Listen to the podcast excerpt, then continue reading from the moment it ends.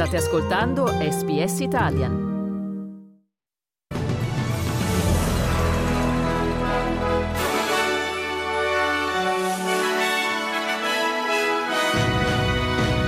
La polizia brasiliana riprende il controllo delle istituzioni dopo l'assalto al Parlamento federale.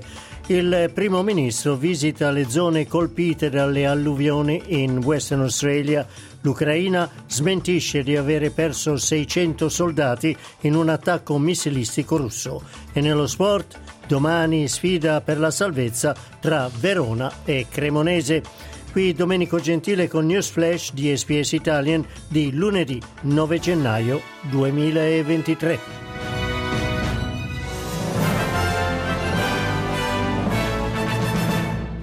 Sta lentamente tornando alla normalità la situazione a Brasilia. La polizia ha ripreso anche il controllo della sede del Parlamento dopo il palazzo presidenziale e il Tribunale Supremo federale. Sono stati arrestati almeno 30 rivoltosi. Il presidente Ignazio Lula da Silva ha criticato la polizia affermando che non ha fatto nulla per bloccare i manifestanti prima che entrassero nella sede del Parlamento e ha chiesto l'arresto dell'ex segretario di pubblica sicurezza del distretto di Brasilia Anderson Torres.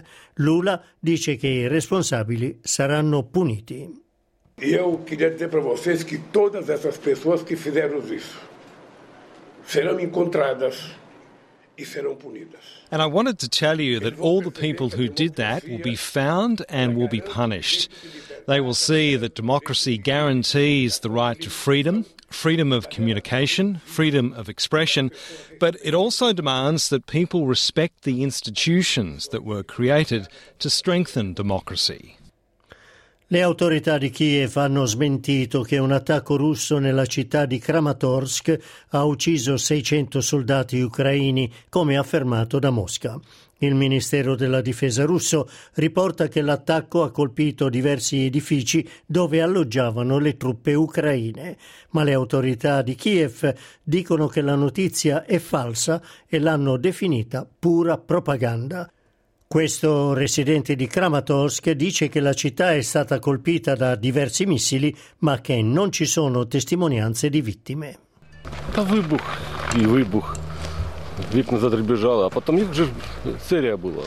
There was an explosion and then another explosion.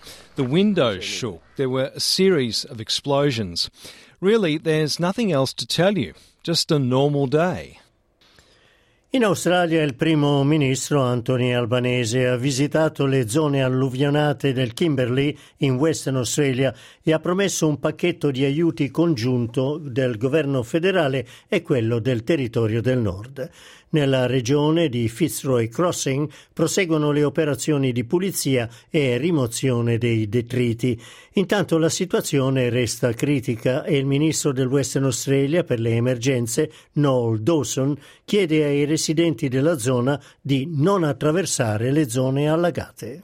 Now, as we know, people in the Kimberley are experiencing a one in 100 year flood event, the worst flooding Western Australia has had in its history. This situation it continues to change and is proving to be extremely challenging for residents in the region. Again, we're asking people to postpone any non essential travel to the Kimberley region. Can I also remind people to stay out of floodwaters, stay out of rivers, and this includes no swimming or kayaking. E chiudiamo con lo sport. Domani si giocano due posticipi della Serie A. Il primo è tra Verona e Cremonese, che sono ambedue alla disperata caccia di punti, essendo l'ultima e la penultima in classifica. E il secondo invece è tra Bologna e Atalanta. Grazie per aver ascoltato News Flash di SPS Italian.